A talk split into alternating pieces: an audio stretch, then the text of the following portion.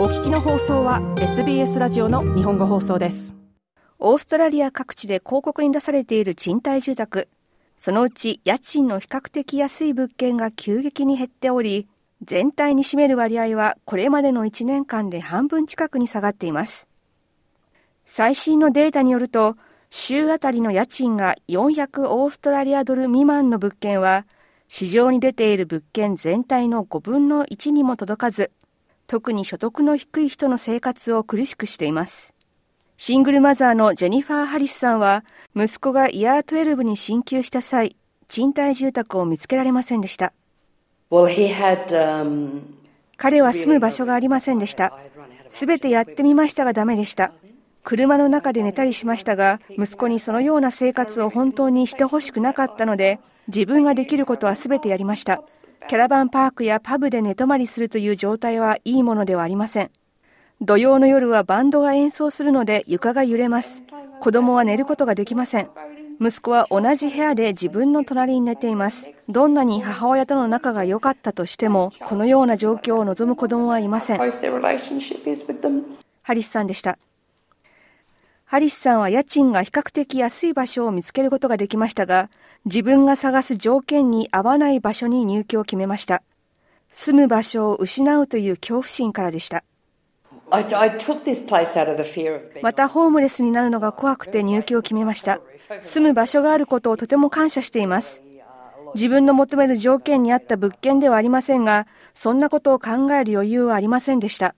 私は体の動きに制限があり、移動するのに問題がありますが、3階に住んでいます。転換も持っています。自分がきちんと使えるような適切なバスルームが必ずしもあるわけではありません。ハリスさんでした。不動産データ会社プロップトラックの報告書によると、週の家賃が400オーストラリアドル以下の物件の割合が減っていることが分かりました。ホバートでは週400ドル未満の物件が全体に占める割合は12%。ダーウィンではその割合は9%を下回り、ACT に至っては2%に届きません。家賃が比較的安いはずの地方部でも、家賃が週400ドル未満の物件の割合はおよそ38%から26%に下がりました。他の主要都市でも比較的家賃の安い物件は減っています。プロップトラックの経済調査部長、キャメロン・クシュナー氏はこう語ります。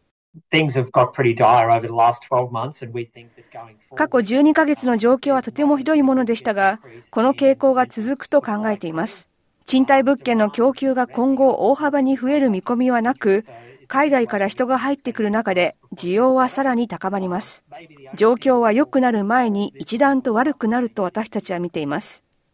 この問題を解決する、もしくは状況を変えるような唯一の動きは、賃借人の中から初めて住宅を購入する人が今後増えることです。通常は賃貸住宅に住む方が住宅を購入するよりも安く済みますが、もし家主から立ち退きを求められたら、そして契約更新のたびに家賃が2桁の伸びで上がっていくようになったら、思い切って住宅を購入しようと思う人が増えるきっかけになるでしょう。クシュナー氏でした。アマンダ・ビルソンさんは、夫が癌を患っていると分かったとき、将来家賃がこれほど大きな負担になるとは気づきませんでした。未亡人となり、年金で生活するビルソンさん。家賃が比較的安い住居を提供するプログラムの対象になることができましたが、将来自分がホームレスになるのではないかという考えが頭から離れないと言います。私と同じ年代の多くの女性たちと同じように、私も車の中で寝泊まりすることになるかもしれません。今は週500ドル未満の家賃で住む場所を探すことは不可能だからです。私は年金生活者なので、どうすればよかったのかわかりません。知人の家を泊まり歩いたり、友人の家を頼っている人を知っていますが、私はできません。ビルソンさんでした。オーストラリア準備銀行が今週、10回連続となる利上げを決めたことで、住宅ローンを抱える住宅の保有者だけではなく、賃貸住宅に住む賃借人の家賃負担も増えるケースが出てきます。住宅ローンを抱える家主が増えた負担分を家賃に転嫁するからです。不動産サービス会社ドメインの調査経済部門を統括するニコラ・パオル博士は、利上げにより貸し出している物件の家賃を引き上げる不動産投資家が今後出てくる可能性を指摘します。住宅ローンの返済コストが増えたことに、家賃を引き上げることで対応しようとする家主が出てくるでしょう。しかし投資家すべてがキャッシュフローの変化に敏感だというわけではありません。特にシドニーやメルボルンなどの価格の高いマーケットを見ると、収支が赤字の賃貸物件は多くあります。しかしキャッシュフローの変化に敏感な投資家は、今後特にローンの返済が増えた分、家賃を引き上げようとする可能性があります。パウル博士でした。